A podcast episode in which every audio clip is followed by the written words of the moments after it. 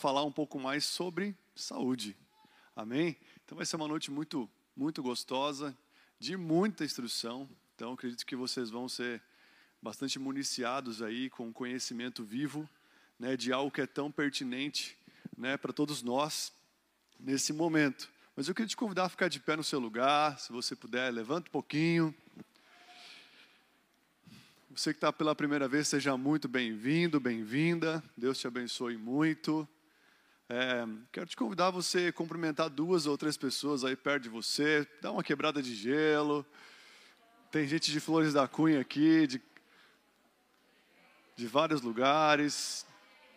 Dê uma boa noite aí para quem está perto de você. Diz para essa pessoa seja muito bem-vindo, bem-vinda.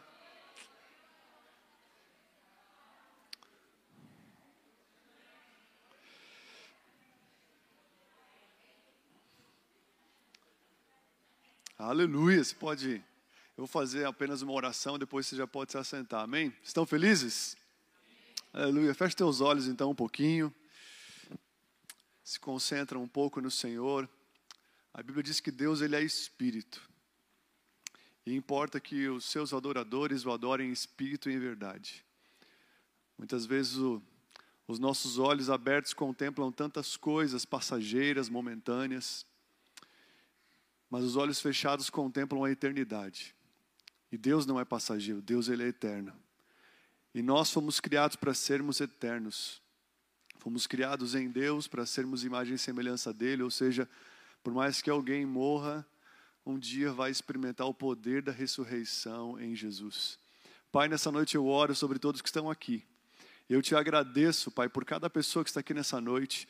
Eu te agradeço, Jesus, por cada um que desprendeu um pouco da sua noite, do seu tempo para estar aqui. Eu te peço que o Senhor abençoe o coração, a vida, a família, todas as áreas de todos os que estão aqui, Senhor. Nós estamos aqui, primeiramente, porque o Senhor, Deus nos atraiu até aqui nessa noite. E nós queremos receber algo do Senhor para cuidar melhor daquilo que o Senhor nos deu de tão precioso, que é o nosso corpo, a nossa vida. Sabemos se cuidarmos de nós mesmos, automaticamente vamos poder cuidar de outras pessoas, que é o nosso, um dos nossos maiores propósitos que trazem tanta completude para a nossa vida, Senhor. Nós queremos cuidar bem da gente para poder cuidar, automaticamente transbordar e cuidar, poder abençoar outras pessoas. Abençoe cada um que está aqui nessa noite, que cada coração, cada mente possa estar receptiva para receber tudo aquilo que vai ser derramado aqui nessa noite, em nome de Jesus. Amém. Amém, querido? Você pode se assentar. Aleluia. Hoje vai ser uma noite um pouco diferente, não vai ter louvor, amém? Nós vamos direto. Eu quero só fazer uma breve introdução, depois eu vou chamar meu irmão gêmeo aqui. Ok? Você vai ver que nós estamos gêmeos hoje. Mas, para quem não me conhece, eu me chamo Cláudio, sou pastor aqui dessa igreja, da Poema Caxias, juntamente com meu pai, com a minha esposa, com a minha mãe, né? E mais uma série de obreiros, pessoas incríveis que servem nessa casa também. Então, seja muito bem-vindo aqui nessa noite. Amém? Eu vejo que tem bastante rostinhos novos aqui. Eu quero ler um texto com vocês que está numa numa carta do Novo Testamento, que tem um nome até um pouco estranho, que se chama Tessalonicenses. 1 Tessalonicenses 5, 23 fala o seguinte: preste atenção. O mesmo Deus da paz vos santifique em tudo o vosso espírito, a alma e o corpo sejam conservados íntegros e irrepreensíveis na vinda de nosso Senhor Jesus Cristo. Fiel é o que vos chama, o qual também o fará. Amém? Então aqui Paulo ele está escrevendo essa carta para uma igreja. E essa igreja de Tessalônica é uma igreja que ele cuidava. Paulo desprendia de tempo para né, como um apóstolo, ele era um enviado para plantar igrejas em vários lugares, e aqui ele tinha plantado uma igreja nessa cidade chamada Tessalônica. Então, ele estava aqui, eu não lembro se ele estava preso ou não, mas ele não poderia estar lá naquele momento, então ele escrevia cartas com instruções específicas para aquela igreja naquele local. Então ele escreve essa carta, e que ele está no final dessa carta, ele começa a dar vários conselhos práticos para essa igreja. E esse conselho que ele dá no versículo 23 aqui, ele é muito poderoso, porque ele se refere, né, em quem nós somos. E ele fala o mesmo Deus da paz. Quero falar para você que Deus é o único que pode trazer a paz que nós realmente precisamos para a nossa vida. Amém? Sabe? Então o mundo ele nos dá uma paz muitas vezes que, né, nós buscamos muitas vezes uma tranquilidade, né, um tipo de paz. Existe um tipo de paz que nós alcançamos com a nossa força, com a nossa condição, né? Mas existe um tipo de paz que somente Deus dá para nós. Eu e você podemos conseguimos alcançar e precisamos alcançar um nível de paz a partir daquilo que nós fazemos, precisamos estar né, no propósito das nossas vidas, né, envolvido de pessoas certas, né, com uma qualidade de vida, mas ao mesmo tempo essa paz ela pode ser vulnerável, ela pode ser passageira, mas aqui quando fala Deus da paz, está falando de uma paz que é eterna. Amém? Uma paz que não é preenchida apenas por coisas passageiras, mas uma paz que vem de Deus. Então, paz não consiste em ter mera tranquilidade, mas paz é o fruto da reconciliação entre o homem e Deus. Sabe? O maior fruto da paz é quando o homem está reconciliado com Deus. Você quer encontrar alguém que tem paz? É alguém que está reconciliado com Deus. Amém? E reconciliado não é alguém que um dia aceitou Jesus, mas é alguém que está vivendo um relacionamento com Deus, unido com Ele. Amém? Então, Deus da paz, né? Deus é o Deus da paz e somente para aqueles que não estão em conflito com Ele, mas que estão unidos a Ele. Então você pode perceber que toda pessoa que está em conflito com Deus, talvez ela tenha uma ausência de paz. Mas a pessoa que está unida com Deus, ela tem o quê? Paz. Jesus estava em meio a uma grande tempestade, atravessando né, o mar, num grande vendaval, e a Bíblia diz que ele dormia. Ele dormia naquele barco totalmente tomado de uma tempestade, e os discípulos ali apavorados, sabe? E por que Jesus dormia em meio à tempestade? Porque ele tinha paz dentro dele. E a paz que ele tinha dentro dele não, sabe, não fez ele ficar preocupado com aquilo, aquilo que acontecia fora dele.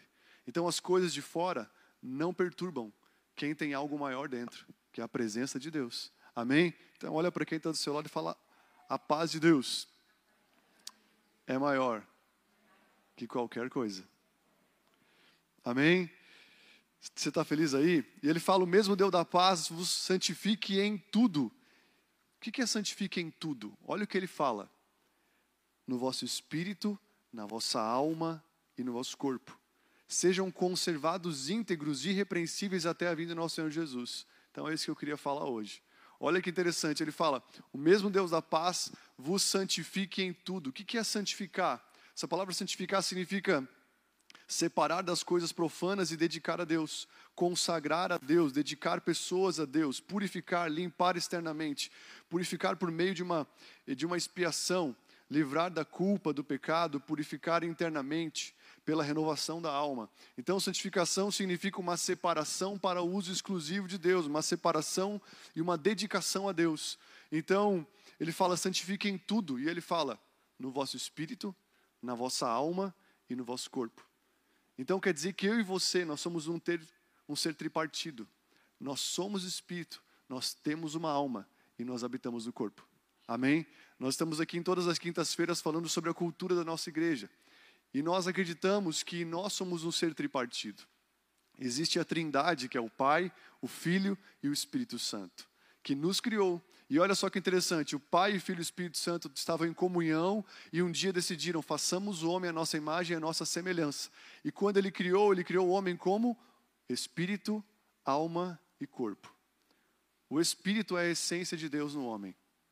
A alma fala de todas as nossas emoções, né? E o corpo fala né, dessa coisa linda que você está vendo do seu lado e em você mesmo que, né? É essa pessoa que nasceu um dia da sua mãe, quem diria que ia estar assim hoje, tão lindo, né? Mas, queridos, você é espírito, você tem uma alma e você habita no corpo, amém? Então, a nossa essência, primeiramente, ela é o quê? Espiritual.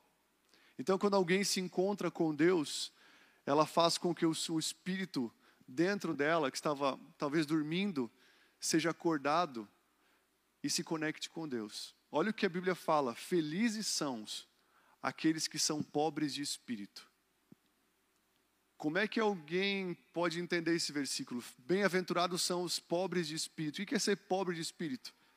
Hoje tem tantas pessoas que acreditam em tantos espíritos, em tantas coisas, mas eu quero falar para você que o único espírito que traz vida para a gente é o Espírito Santo de Deus. E aonde é que ele quer morar? A Bíblia diz que Deus não habita em templos feitos por mãos de homens. Aqui era uma transportadora um tempo atrás, tornou uma igreja. O dono já faleceu, tinha 90 anos quando faleceu, os filhos estão administrando, e aqui é uma igreja hoje. Mas o maior templo de Deus é você e eu. Deus não habita em lugares, ele habita em pessoas, pelo seu espírito. E a Bíblia fala: os pobres de espírito, eles são felizes. O que é ser pobre de espírito?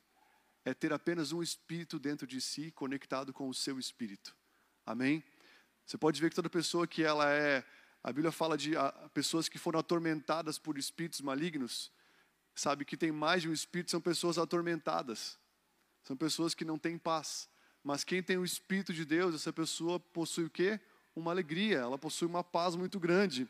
Então, bem-aventurados os pobres de espírito, porque deles é o reino de Deus.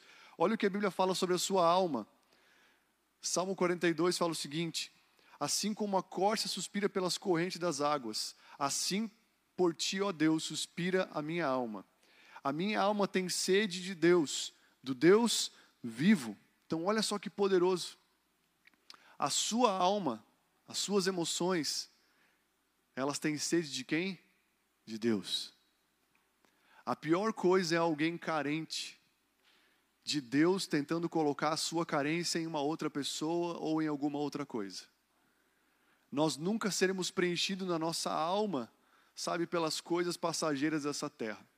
Porque aqui a Bíblia nos fala que a nossa alma tem sede do quê? De Deus.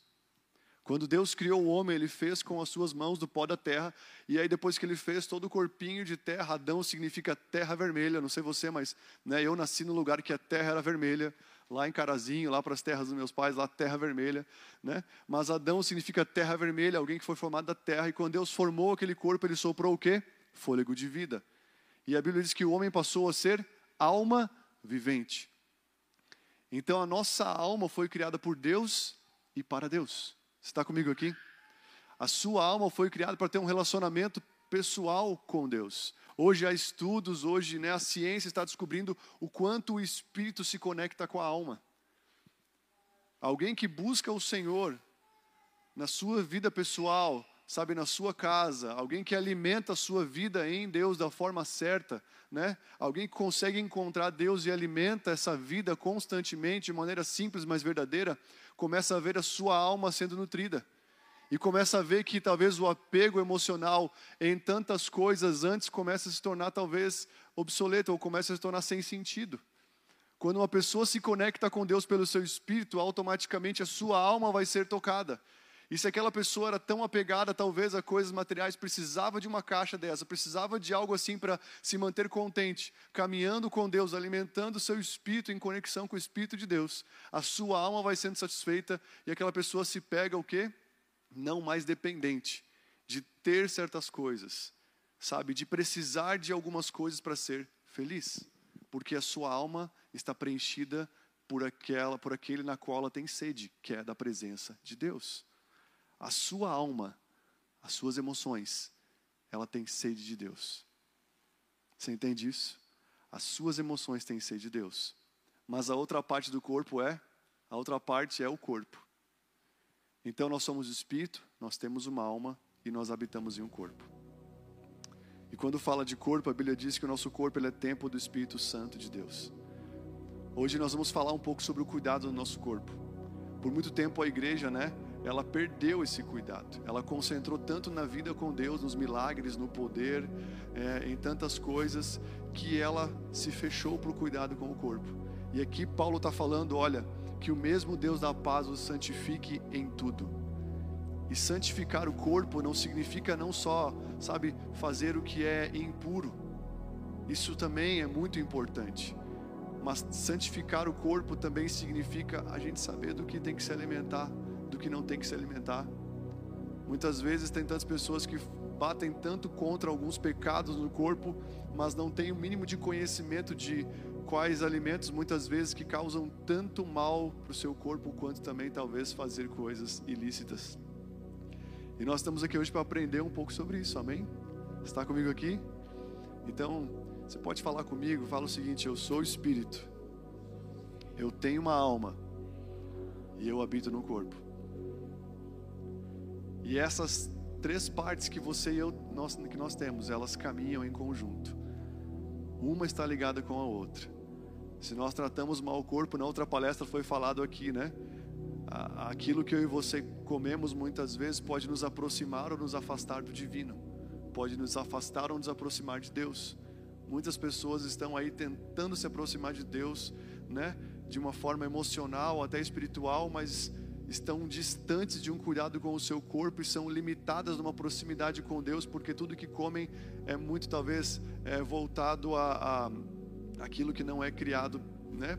A, que é orgânico, enfim. Então nós temos que ter um cuidado muito grande. E a Bíblia diz que o nosso, que o povo de Deus perece por falta de conhecimento. E nós temos que ter conhecimento do espírito, ter conhecimento das emoções e ter conhecimento do corpo. Amém, gente? Vocês estão aqui? Eu queria chamar um cara muito especial. Queria chamar o Eduardo aqui. Você pode aplaudir o Senhor pela vida dele?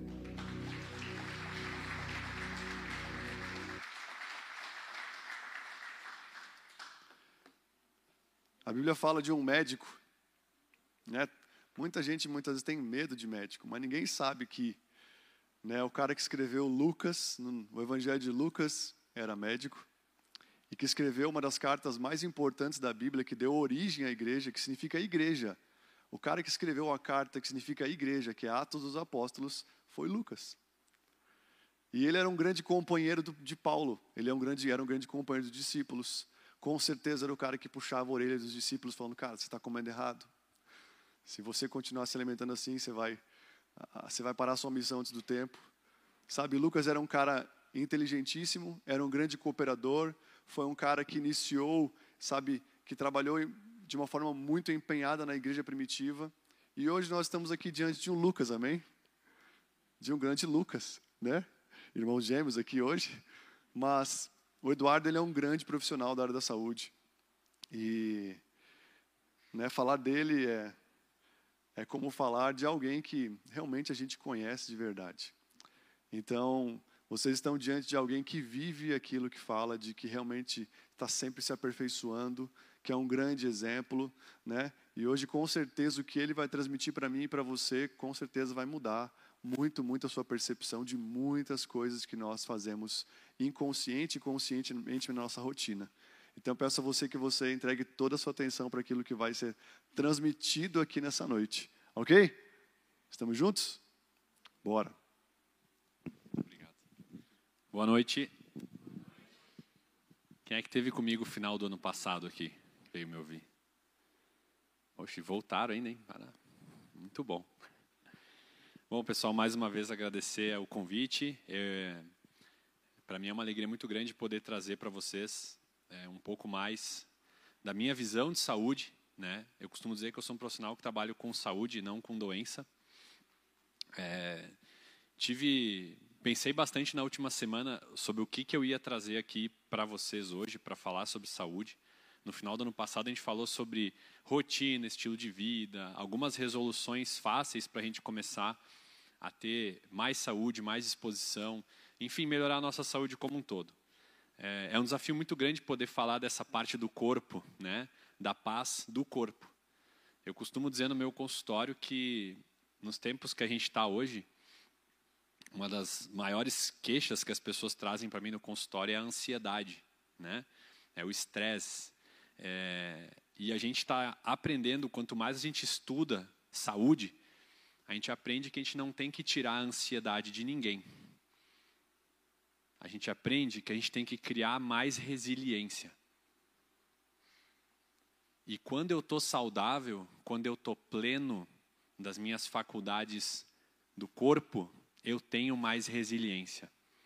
O problemão que a gente tem muitas vezes vira um probleminha quando a gente tem uma saúde plena.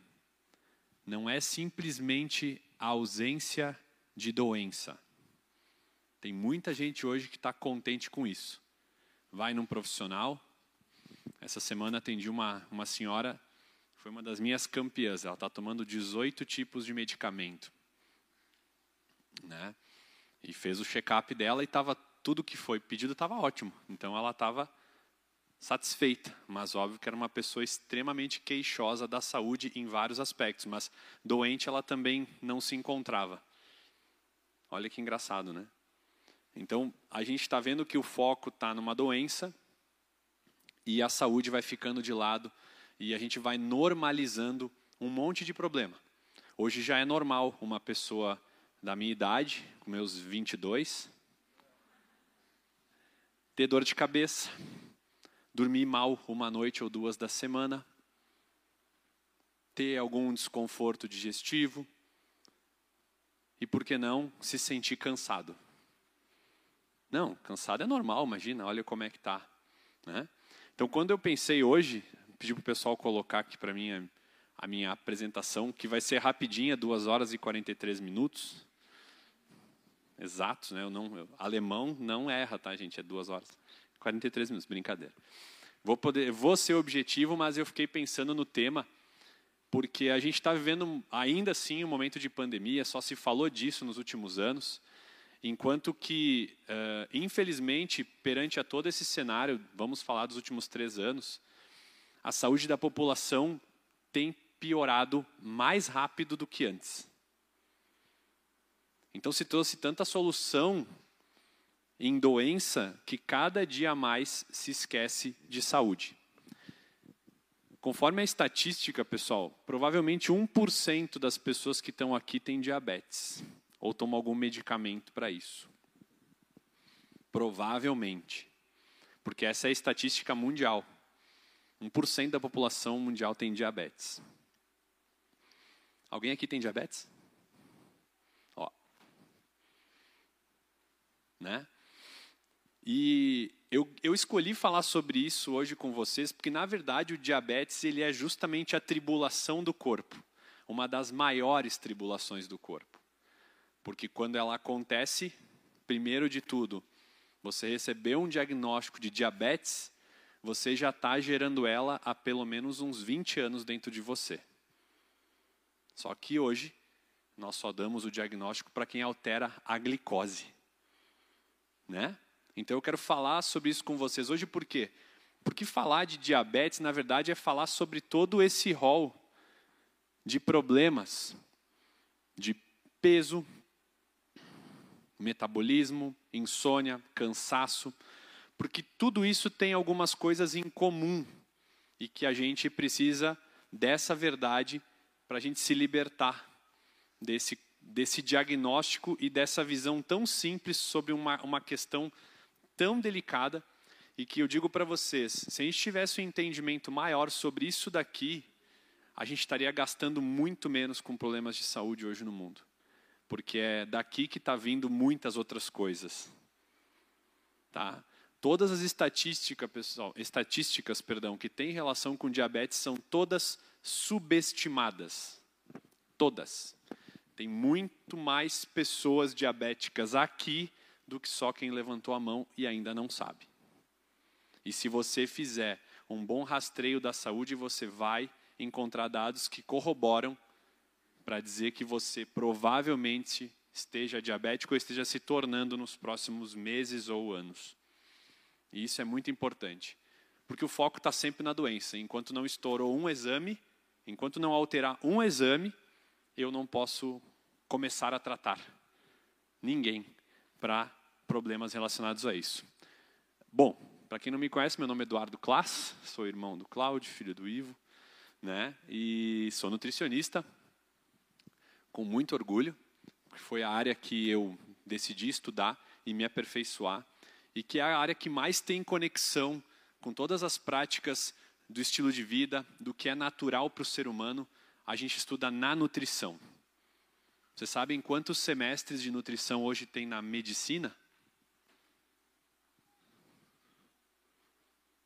Um. Um semestre. Uma cadeira. Uma só. O resto, doença. Certo? E eu escolhi a gente falar disso, pessoal, porque infelizmente, de tudo que a gente tem visto, esse é o problema que mais tem avançado no mundo hoje. Muito mais do que Covid. Muito mais. Pode passar, por gentileza. Olha só. Eu já faço, eu já falo de diabetes há muito tempo, tá? Para quem não, não sabe, nunca nunca viu uma palestra minha. Eu já fiz muitas vezes palestras sobre diabetes e toda vez que eu vou fazer eu tenho que atualizar os números. Toda vez. É impressionante. 2022, 67 milhões de pessoas morreram no mundo, de tudo. Tá? Dessas, um milhão e meio de diabetes. Mais do que a soma de coisas que vocês estão vendo aí acontecer no mundo, né? Guerras, violência humana. A gente fala ali que o açúcar é mais perigoso que pólvora. E não é, a gente, quando a gente fala açúcar e relaciona isso com diabetes, pessoal, é só uma relação simples, porque hoje eu vou mudar essa percepção de vocês. Porque não dá mais para a gente tratar uma questão assim com, uh, de forma tão rasa. E aí, quando a gente tiver esse entendimento, vocês vão poder cuidar muito melhor para vocês não se verem aqui. Porque depois que você entra nessa bagunça metabólica que é essa doença, ou o pré-doença, né? Porque tiveram que criar um pré-doença. Olha só, pré-diabetes. Quem é que já ouviu falar esse termo? Pré-diabetes. Sabe por que existe pré-câncer? Pré-infarto. Quem conhece? Pré-depressão. Tem? Olha só porque não tem consenso no, em todo o processo que, é, que leva essa doença a ser gerada. Aí tem que criar o pré-diabetes, que é, na verdade, uma tentativa da medicina convencional de tentar fazer alguma coisa antes que de fato aconteça. Mas o pré-diabetes já é um problema terrível. E aí tem gente que está recebendo essa informação dos profissionais e fala, não, tranquilo, eu sou, sou pré-diabético ainda. Eu tenho tempo. Vai dar tudo certo. Pode passar. Isso aqui eu tive que atualizar hoje, tá, pessoal? Para vocês terem uma ideia, eu fiz essa palestra antes da pandemia, 2018, tá? Nós tínhamos mais ou menos 266 milhões de pessoas uh, adultas com diabetes no mundo. Há quatro anos atrás. Hoje temos 422 milhões, tá? Quase o dobro. Ou seja, praticamente 10% dos adultos no mundo.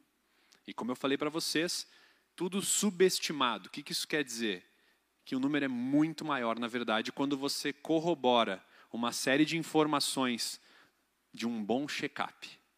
Quando você tem um bom check-up, você vai corroborar e você vai levantar esse número pelo menos umas três ou quatro vezes.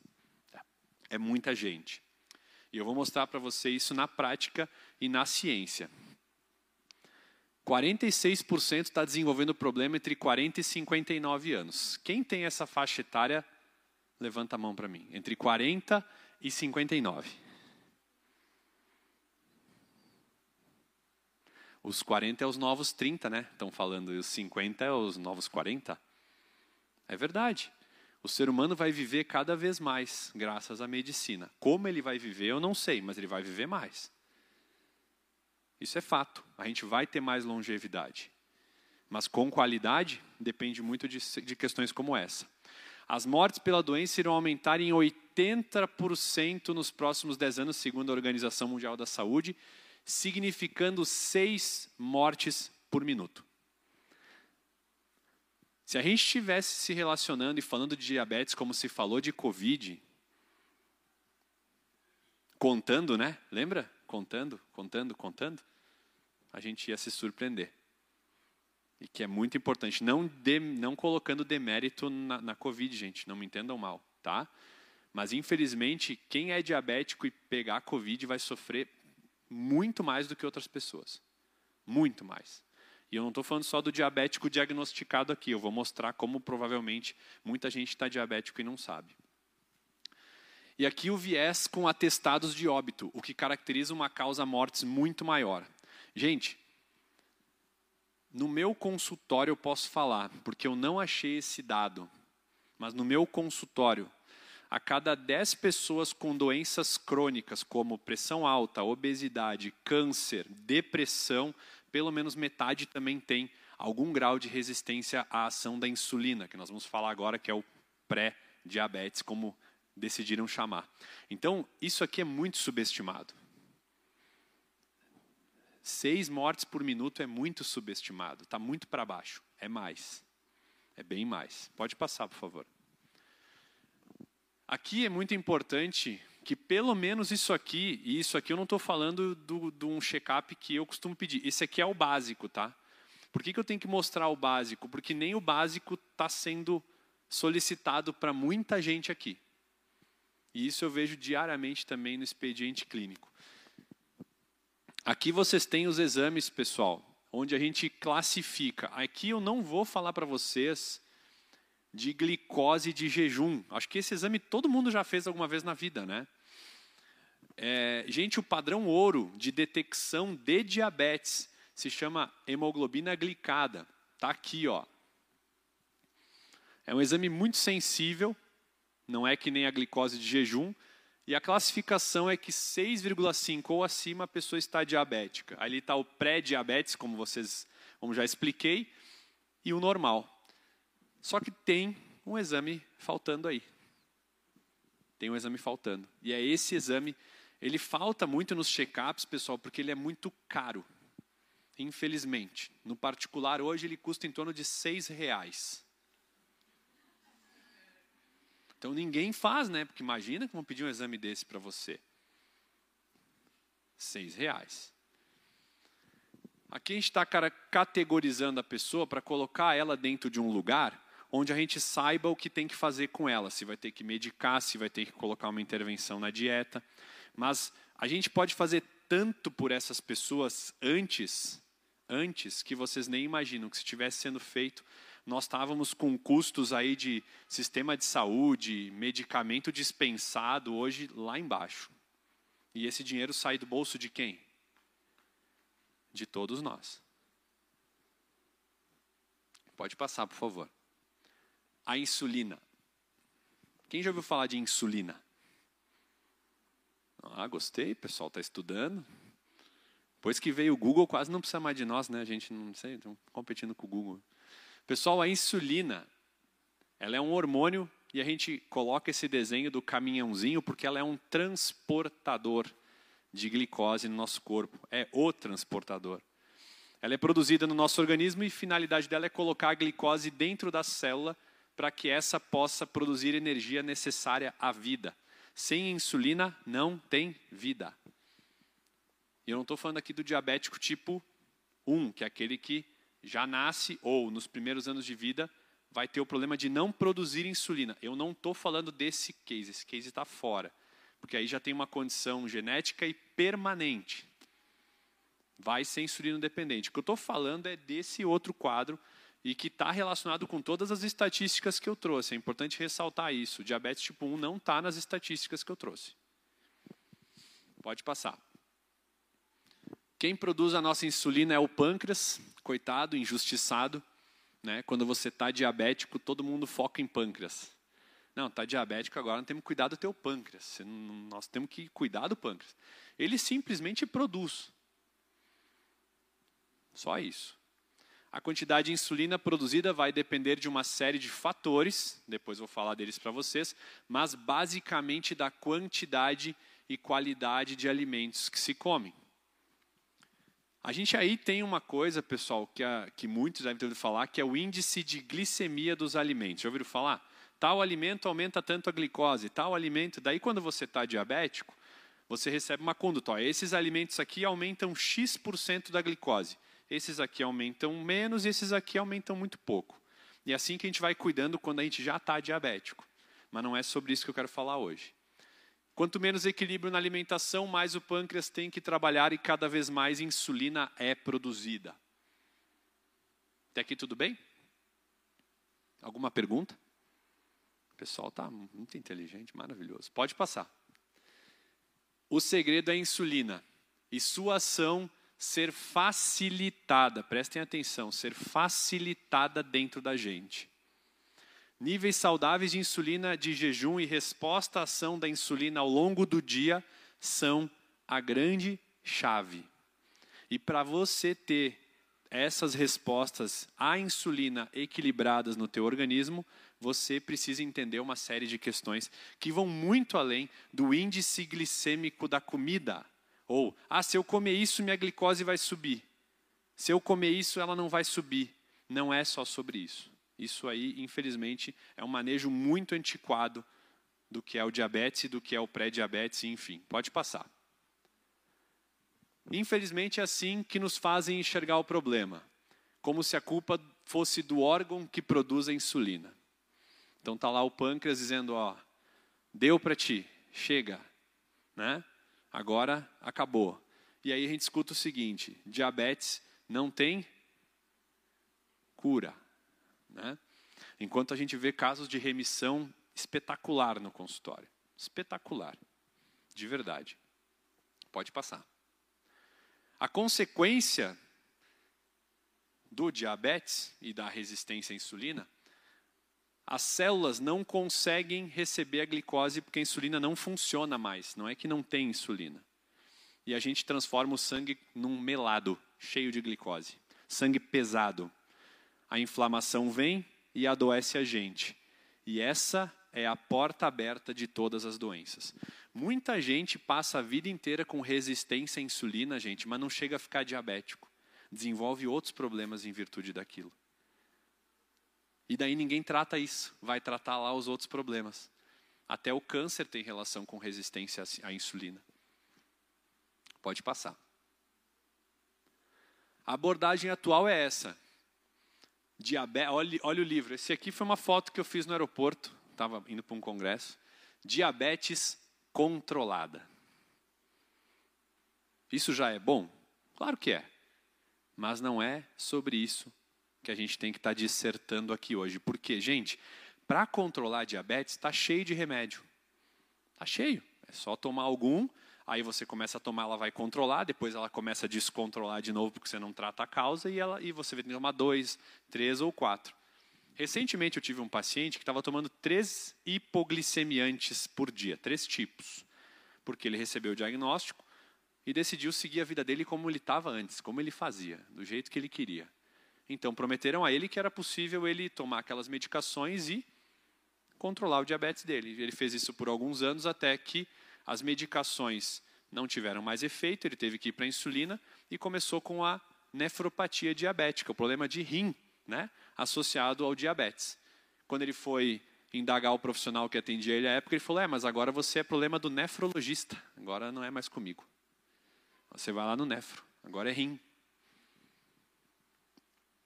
Hoje, uma das grandes autoridades eh, de medicina de Harvard falou sobre isso, sobre a segregação dentro da área da saúde.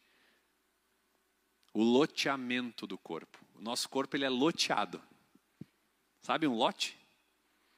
É assim que funciona. E aí, se não entender o cenário geral, vai sempre estar tá focando no problema. 90% do tratamento hoje é baseado em baixar a glicemia. E deu. O porquê que ela subiu, o contexto. Quando muito, você vai para um nutricionista. E lá, se não tiver a visão da resistência à insulina e todo o processo inflamatório, você vai receber uma dieta de controle glicêmico. E aí tem doce de leite, diet, tem Coca Zero, tem margarina. Em detrimento de não ter calorias nos alimentos, a gente está entupindo as pessoas com alimentos processados zero. Não, mas é que ajuda a emagrecer, é zero caloria, ajuda a controlar a glicose, zero. Eu vou mostrar para vocês que não é bem assim. Queria que fosse tão fácil, porque à medida que essas soluções vão chegando, parece que os quadros continuam aumentando. Né? Pode passar. Aqui eu estou trazendo alguns exames meus do consultório, né? Glicose de jejum 113, o popular pré-diabético, né? Pode passar. A hemoglobina glicada 5,8. Se você colocar aqui dentro da referência, ela estaria dentro.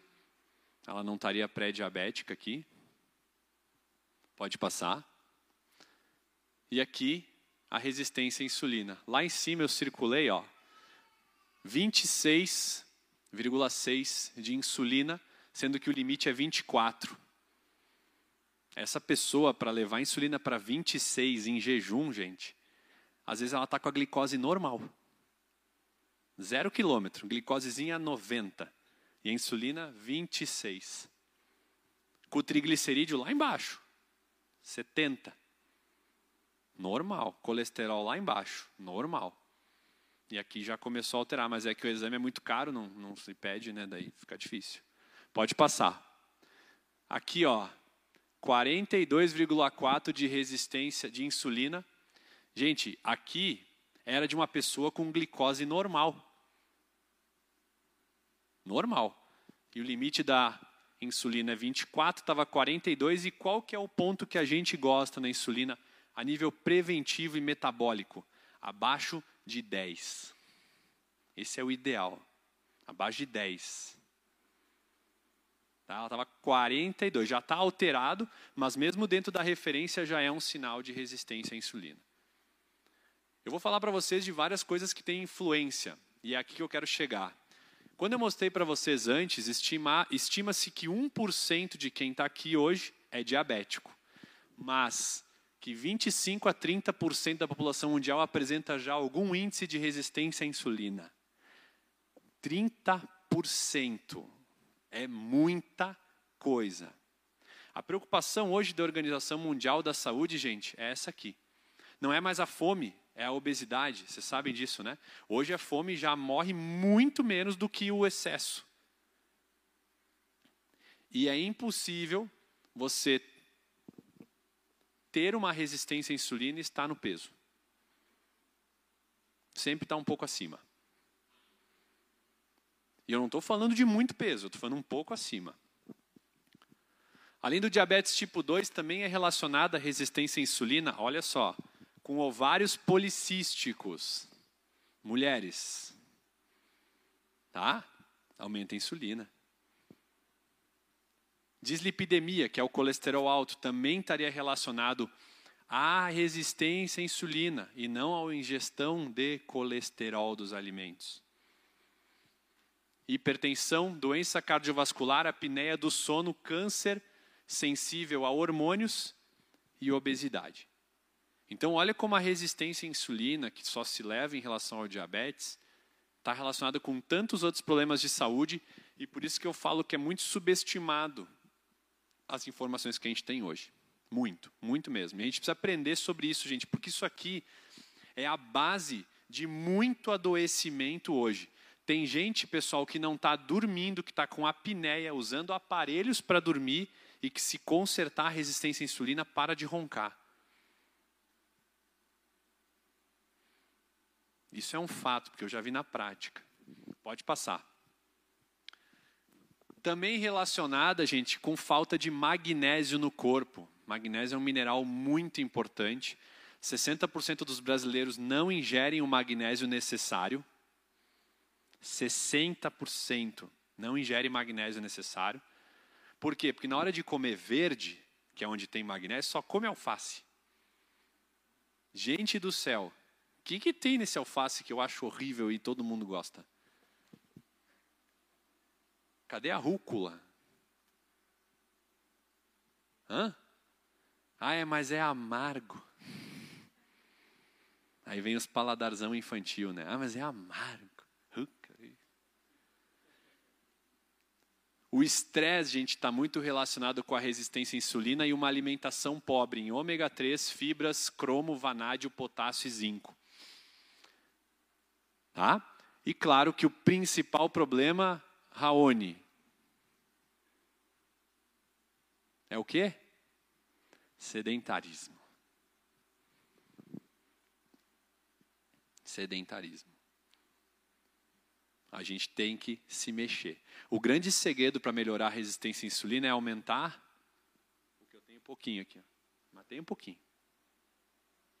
Músculo, massa muscular. Só que para isso você precisa ter literalmente um destravamento do metabolismo. Isso é muito importante. Vamos falar um pouco sobre algumas coisas que vocês nem imaginavam que está relacionado com isso e que vocês precisam saber que é justamente o objeto dos meus estudos e do meu trabalho nos últimos dez anos. E que eu tenho que falar para vocês que nos últimos dez anos eu atendi mais de 10 mil pessoas. No ano passado, 1.200. Ainda não cheguei no velho lá, que lá tem mais que eu ainda. Sério? Meu pai tem mais que eu ainda. Pode passar. Aqui começa o primeiro problema. O uso de estatinas. Quem sabe o que é estatina? Remédio pro colesterol. Né? Gente, o grupo, a classe das estatinas, eu não vou entrar aqui no mérito de ela funciona ou não funciona. Porque existem casos e casos e ninguém aqui é contra remédio. Não é isso. Eu acredito é numa prescrição inteligente e que se pesem os benefícios e os malefícios, mas a literatura que foi usada para trazer isso aqui é muito robusta, foi acompanhado muita gente por muito tempo.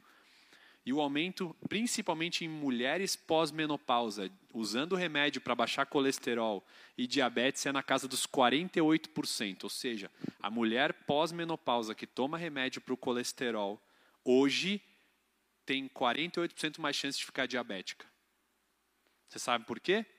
Porque esse remédio vai destruir músculo, diminui massa muscular, diminui mitocôndria, que é a organela mais preciosa que nós temos dentro das nossas células. Esse remédio leva para baixo. Então, 2019, tá, pessoal, a literatura, só para vocês saberem.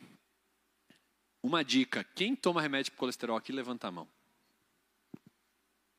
Até que é pouco, fiquei feliz. Obrigatório, quando se toma remédio para colesterol, duas coisas: exercício de força muscular e tomar coenzima Q10. Ela vai diminuir os efeitos deletérios que levam a isso aqui. Olha que simples, gente. Tudo bem, tem que tomar, às vezes precisa tomar. Mas por que, que já não prescreve uma coenzima Q10 junto para minimizar esses efeitos aqui? Afinal de contas, é quase 50% a mais de chance de se tornar diabético por tomar um remédio desses. Mas precisa, Eduardo, olha, essa pessoa já infartou, já teve eventos, vai ter que tomar. Provavelmente sim, mas tem que ter esse manejo. Senão a próxima parada é o diabetes. Provavelmente. Pode passar. Aqui eu estou trazendo um estudo publicado, aqui foi 2013, fazendo a relação da obesidade com a resistência à insulina. Tá? Então tem uma relação muito estreita, gente, com o excesso de peso e a resistência à insulina. E eu tenho muita gente que vem no meu consultório acima do peso se gabar de glicose baixa. Olha aqui minha glicose, meu médico me elogiou que a minha glicose está top. É, quando eu pede uma insulina, está lá no topo já. Aí uma vez eu fiz essa experiência no meu consultório e falei, vai lá e pergunta para ele agora com esse exame de insulina. Aí ele falou assim, nós não precisamos lhe tratar ainda. Ou seja, eu não sei o que fazer contigo se tu ainda não for diabético. Eu não sei como te ajudar. Eu só sei ajudar o diabético. Pode passar. Esse aqui, pessoal, é um dos meus estudos mais preciosos que mudou a forma como eu enxergo o meu trabalho. E eu quero passar uns minutinhos em cima dele com vocês e ele é técnico, mas eu vou explicar tudo. Porque tem relação com aquele mito da carga glicêmica dos alimentos. Lembra que eu falei? Tá, o alimento aumenta tanto a minha glicose. É? Depende. Aqui, pessoal, fizeram um estudo com 800 participantes deram a mesma coisa para eles comerem por uma semana e a cada alimento ingerido na mesma quantidade, no mesmo tipo, era dosada a glicose. Todos deu diferente. Todos. E os fatores que eles trouxeram para a gente como determinantes para a resposta glicêmica, que nada mais é do que a relação com a insulina, até o tempo de uso do celular influencia a resposta do teu organismo à glicose. Ou seja, daqui a pouco está saindo estudo que o celular aumenta a resistência à insulina. Loucura, né? Eu já calculo mais ou menos por quê, porque ele interfere na produção de melatonina. Então o segredinho é, depois das 8 da noite, 8 e meia, zero telas de celulares e computadores. Combinado?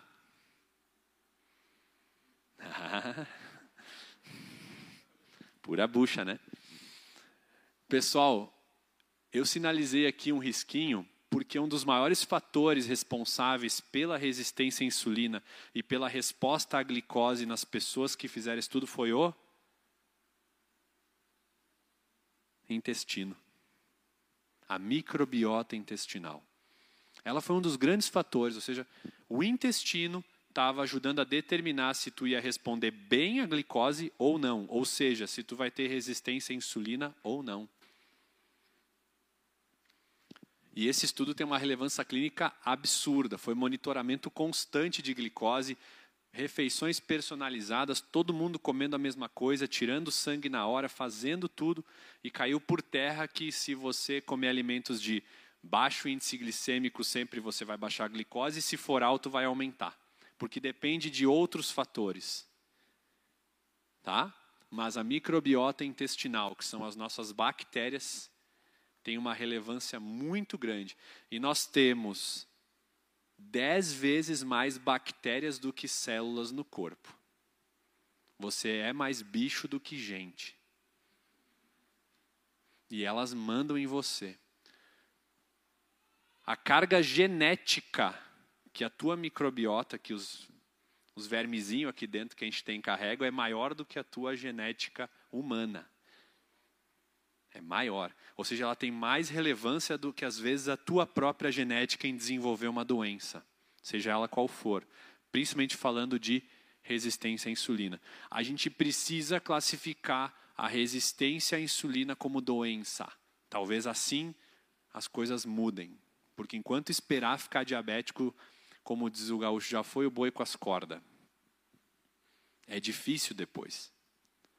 Pode passar. Aqui eu trouxe para vocês um estudo já de 2010. Por que, que eu não estou trazendo estudo tão recente? Porque, na verdade, eu quero mostrar para vocês que a informação faz tempo que circula.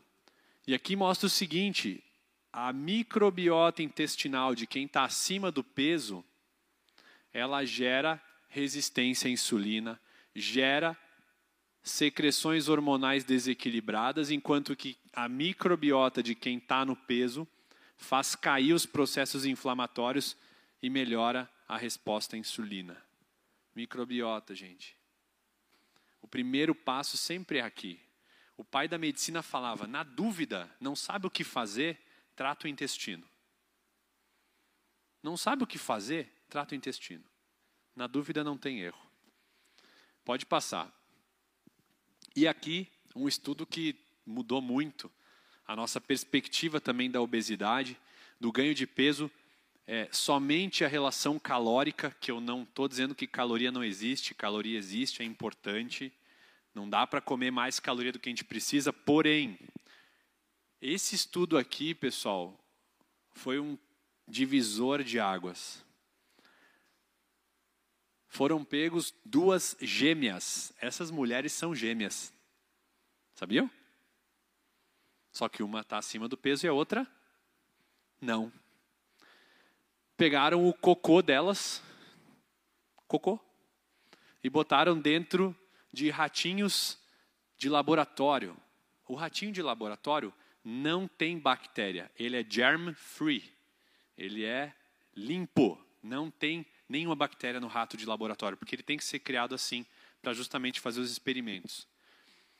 Colocaram ratos geneticamente idênticos recebendo cocô de pessoas geneticamente idênticas, só que uma acima do peso e outra não. Pode passar. Olha aqui, ó.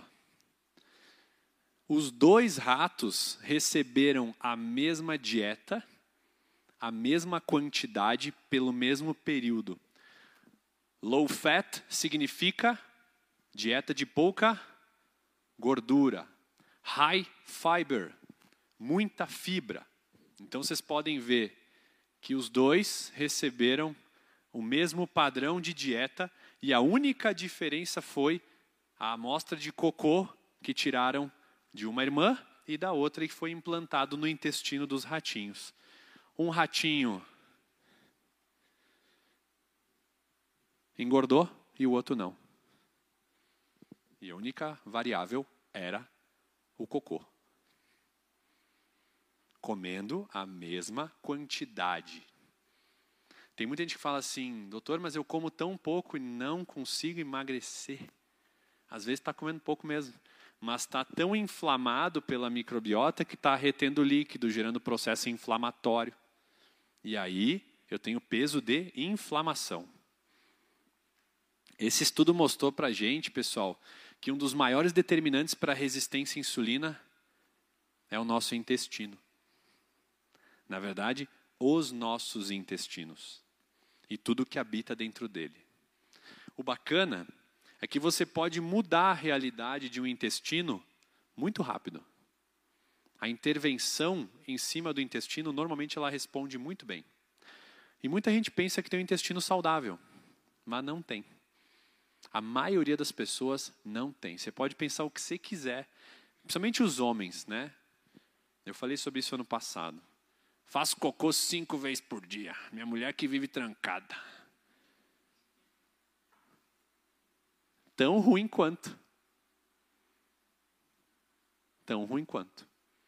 Porque o cocô solto, diarreico, pastoso, também tem problemas. Está referindo para nós um problema. Então, pessoal, a desbiose intestinal ela é tão poderosa. O que é a desbiose? É o desequilíbrio. E acima dos 40 anos, quase todo mundo tem. Sabe por quê? Porque depois dos 40 anos, o teu estômago já não digere tão bem. E só por fato de você não digerir bem, você está mandando alimentos mal digeridos do teu estômago lá para o teu intestino. E lá eles vão fermentar. E fermentando, eles vão aumentar a inflamação. Tem um estudo recente que vai chegar e está mostrando, gente, que a microbiota intestinal determina o tamanho da célula de gordura que você vai ter no seu abdômen. Já pensou? Vai ser publicado em breve. O problema é que a gente reduziu o intestino a um tubo que passa cocô. Ele tem 500 milhões de neurônios. Tem mais neurônio no intestino do que na cabeça de um cachorro, do que no cérebro de um cachorro. E o cachorro só falta falar. E o teu intestino também, mas ele fala de várias formas. Você tem que saber escutar. E eu tenho muita gente magra com desbiose. Muita. Muita gente magra com desbiose com problemas sérios que podem levar à resistência à insulina depois. Gente, o diabetes, a resistência à insulina é a tribulação de tudo que está errado dentro de uma pessoa hoje que não está bem. É muito difícil a gente não encontrar algum nível de resistência insulina uma pessoa que está com queixas como insônia crônica, indisposição. Muita gente que come carne e ovos com B12 baixa, como assim? Muita. Por quê? Problema de intestino, não absorve. E aí começa a ficar cansado, desmemoriado e fala: é síndrome pós-Covid. Peguei Covid e fiquei burro. Não, você, antes de pegar Covid, você já estava com a B12 baixa, vitamina D baixa, desbiose. Ela só veio para botar a cereja do bolo. Assim, pum, tá aqui, ó. Agora, né? Pode passar. Eu falei que eu ia ser breve, que eu ia trazer uma informação de qualidade para vocês. Mas antes de encerrar, eu queria perguntar para vocês e fazer um exercício com vocês. Pensem em algo na vida de vocês, um valor, um valor, não uma coisa, que é inegociável. Pensem num valor que é inegociável para vocês. Pensaram? Você tem que ter algo equivalente a isso no teu estilo de vida em prol da tua saúde, que você não abre mão. Certo? E se eu puder dar algumas dicas para vocês, eu vou dar. Na minha experiência clínica, hoje, o sono. O que a gente mais vê hoje, gente, é gente que acha que dorme, mas não dorme. Acha que descansa, mas não descansa. Os estudos mostram que resistência à insulina também está ligada ao sono, à falta de sono. Por quê? A desbiose gera problemas de neurotransmissores que vêm daqui para cá, o segundo cérebro. E o sono é o maior regulador hormonal que existe na face da Terra. Tá todo mundo numa onda de injetar hormôniozinho para lá e para cá e não dorme bem. Não adianta. Pode esquecer.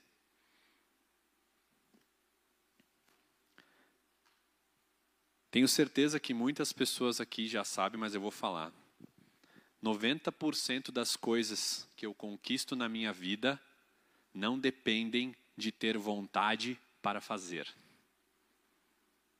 Se vocês estão esperando vontade para melhorar a saúde de vocês, podem esquecer. Vontade não é o que está faltando. E não vai ter vontade. Toda vez que eu vejo o Raoni lá, me arrepio assim, do exercício. Não gosto, mas vou. Não tem vontade. Se eu esperar ter vontade, eu não faço nada. E para a gente ter grandes transformações, não adianta só vontade. Então entendam isso, porque senão o sofrimento depois é muito grande. Não negociem o sono, não negociem o intestino, é inegociável o exercício físico e um bom café da manhã. Para quem me conhece sabe, né? Eu sou o rei do café da manhã. Eu odiava café da manhã. Quem me fez gostar de café da manhã foi minha mulher. Pode falar a verdade, né? Eu não tomava café da manhã. E eu já trabalhava com saúde. E eu achava que eu estava bem. Eu achava que eu era disposto, que eu tinha energia. Mas depois que comecei a fazer isso, nunca. Nossa, eu, eu hoje sou disposto. Antes eu não era. Eu costumo dizer no meu consultório, pessoal, para encerrar, que quando você tem uma boa noite de sono, consegue acordar fazendo movimento e faz um bom café da manhã com proteína, o resto do dia as melancias se ajeitam na caçamba.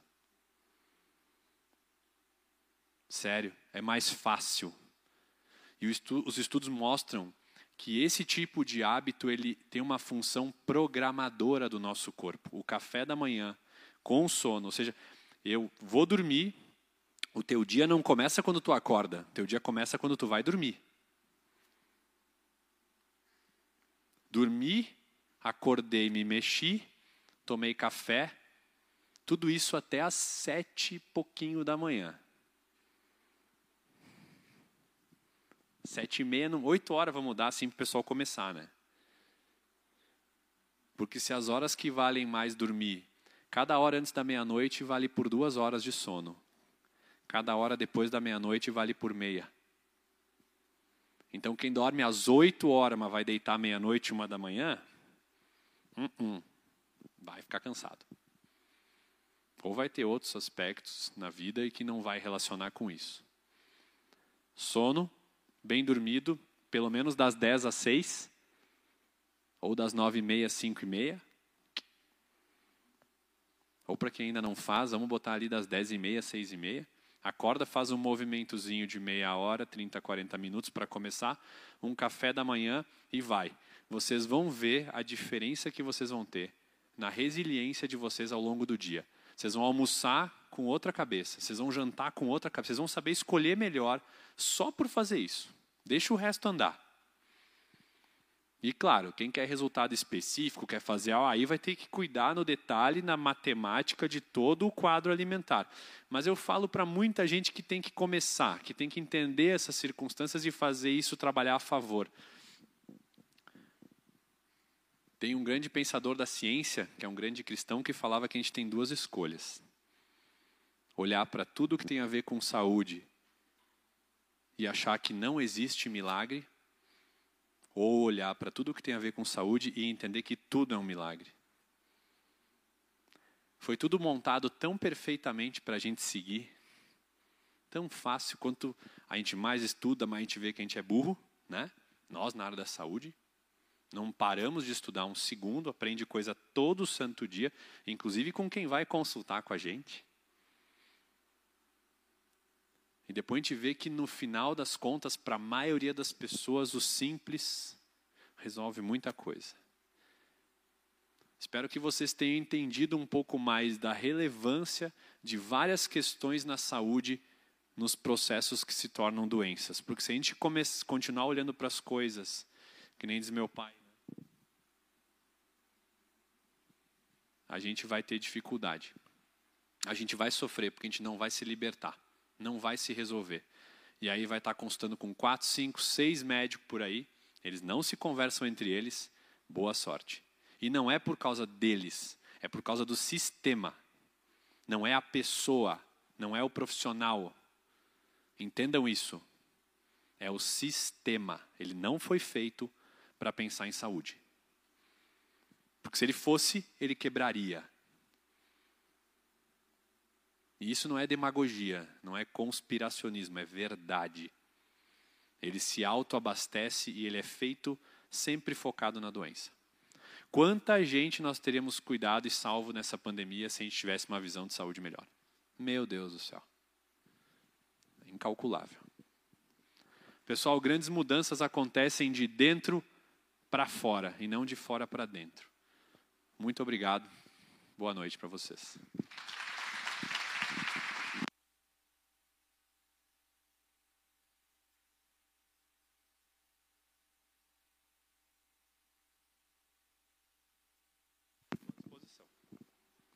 rapidinho. Queria que você estendesse suas mãos para cá. Vamos orar pelo Eduardo. Agradecendo por ele estar aqui de, de, de boa vontade. O grande convite, depois de um dia de atendimento, derramando tanto conhecimento para nós, para nós aqui. Amém? Pai, obrigado por esse dia. Eu abençoo a vida do Eduardo. Abençoo a Thaís. Abençoo a sua família, sua casa. Eu te peço que o Senhor venha mais e mais enriquecê-lo, Jesus, com tudo aquilo que ele já tem buscado. Pai, que em tudo aquilo que ele já tem vivenciado, Senhor, ele possa, Deus, cada vez mais encontrar o Senhor como ele já tem encontrado. Eu abençoo a casa dele, abençoo seus afazeres, abençoo o seu coração, a sua vida. Eu te peço que tudo aquilo que o Senhor tem preparado, Senhor, para a vida dele venha cada vez mais acontecer. Em nome de Jesus, nós somos gratos pela vida dele aqui nessa noite. Nós te agradecemos em nome de Jesus. Amém. Obrigado, viu? Amém, queridos? É, que palestra rica, ela vai ficar gravada, ela vai estar no YouTube, ok? Depois você pode ir lá compartilhar com familiares teus que talvez não puderem estar aqui hoje. Tem uma galera já, né, que não pôde estar aqui assistindo online também. E é tão importante, né, nós nós podemos ter um tempo, né, de nos inclinar para conhecer um pouco mais de, uma, de um estilo de vida completo. Né? Nós, infelizmente, somos muito restritos e isso intencionalmente. Né? Quando o Eduardo falou aqui, né, meu pai sempre usou né, esse, esse, esse, esse formato. Né? Nós nascemos e muitas vezes caminhamos assim. Né? A Bíblia diz que o mundo já é do maligno. Né? E sabe o que significa a palavra mundo? Sistema. Então existe um sistema né, que muitas vezes nos impede de termos um conhecimento pleno que nos faz buscar uma saúde plena. Né, isso está quando a gente se encontra com Deus. Amém? Sabe, então, nessa noite, nós tivemos esse rico ensino e eu quero só acrescentar uma coisa, se você me permitir. No movimento pela manhã. A Bíblia diz: buscar em primeiro lugar o reino de Deus e a sua justiça. Acorde de manhã. Se você talvez tenha o hábito né, faça um café e faça uma oração. Busque a Deus nos primeiros momentos. Primícia fala daquele primeiro pedaço de bolo que você dá para a pessoa mais importante quando você está de aniversário. Você vai dar o pedaço para a pessoa que mais talvez é importante para a sua vida. E quando você acorda o dia primiciando os primeiros minutos ao Senhor, a Bíblia diz em Romanos 11 que o restante da massa é santificado. Ou seja, o restante do dia. Por mais que passe por aflições, por mais que passe por reveses, por mais que passe por complicações, sejam né, cotidianas ou inesperadas, enfim, quando Jesus está, né, como é falado aqui, de dentro para fora, o maior, maior virtude que nós podemos ter é Cristo em nós. Tem um versículo que fala: Cristo em nós é a esperança da glória. E sabe o que significa glória? Significa o conhecimento de Deus, o conhecimento certo, que é uma palavra grega que fala sobre o conhecimento de Deus. Então, todos nós aqui não carecemos de nada mais de uma forma tão grande como da presença de Deus. E tudo que foi falado aqui, nós podemos unir de uma maneira tão especial que potencializa toda a nossa vida com Deus e automaticamente a nossa vida de cuidado com a saúde. Por muito tempo, né, foi separado, como foi falado aqui, ou se trata doença ou se trata prevenção. Muitas vezes, ou você busca Deus, né, né tem uns, uns, umas gírias que fala aí, né, o crente come, bebe, né, bastante, come bastante, muitas vezes, e acaba não cuidando da saúde. E nós temos que fazer a nossa parte. Amém, gente? Amém? Fique de pé então no seu lugar. Passe essa palestra hoje para o máximo de pessoas depois que você puder, que você conhece. Eu acredito que vai ser de grande valia, né? É um conhecimento, uma, né, um entendimento, né, como esse, muitas vezes é tão pouco explorado. E nós podemos hoje, através disso, trazer na prática para nossa vida. Não sei você, mas muita coisa que foi falada, eu falei, nossa, eu preciso atentar para algumas áreas da minha vida. Acredito que algumas pessoas aqui também, né? E eu só vejo jovem aqui, então dá tempo, né? Amém? Só tem jovem aqui, né? Como diz o Chaves, cuidado, porque amanhã velho será. Ao menos que o coração sustente a juventude. Brincadeira. Vamos orar, gente? Obrigado, Deus, por essa noite. Obrigado por esse entendimento, por essa palestra. Obrigado pela vida do Eduardo. Obrigado por todos que estão aqui, Senhor. Eu te peço que o Senhor acompanhe todos, Pai, que Deus, o teu amor possa, Deus, acompanhar cada um aqui. A tua palavra diz que o teu amor, nada pode nos separar do amor de Deus, nada pode nos separar da sua presença. Pai, a não ser quando nós encontramos o seu amor, Pai. Eu te peço que a tua presença acompanhe cada um aqui, Senhor, em todos os âmbitos da sua vida. E Deus, e que o Senhor possa nos conduzir com cada vez mais lucidez de tudo aquilo que nós fazemos, como alimentamos, como conduzimos nossa vida, nossa rotina, que nós temos a graça de conseguir acrescentar mais do Senhor e ao mesmo tempo mais consciência em tudo aquilo que nós fazemos. Nós te damos graças por tudo em nome de Jesus. Amém. Vem, gente, Deus abençoe muito vocês. Sábado agora nós temos um culto só para homens aqui na igreja, amém? Então você que é homem, vem, vem ter um tempo com a gente sábados às 19 horas, e nosso culto né, tradicional é domingo às 19 horas da noite também. Ok? God bless you. Deus abençoe. E até mais. Bom descanso. Vamos dormir cedo. Amém? Já está na hora.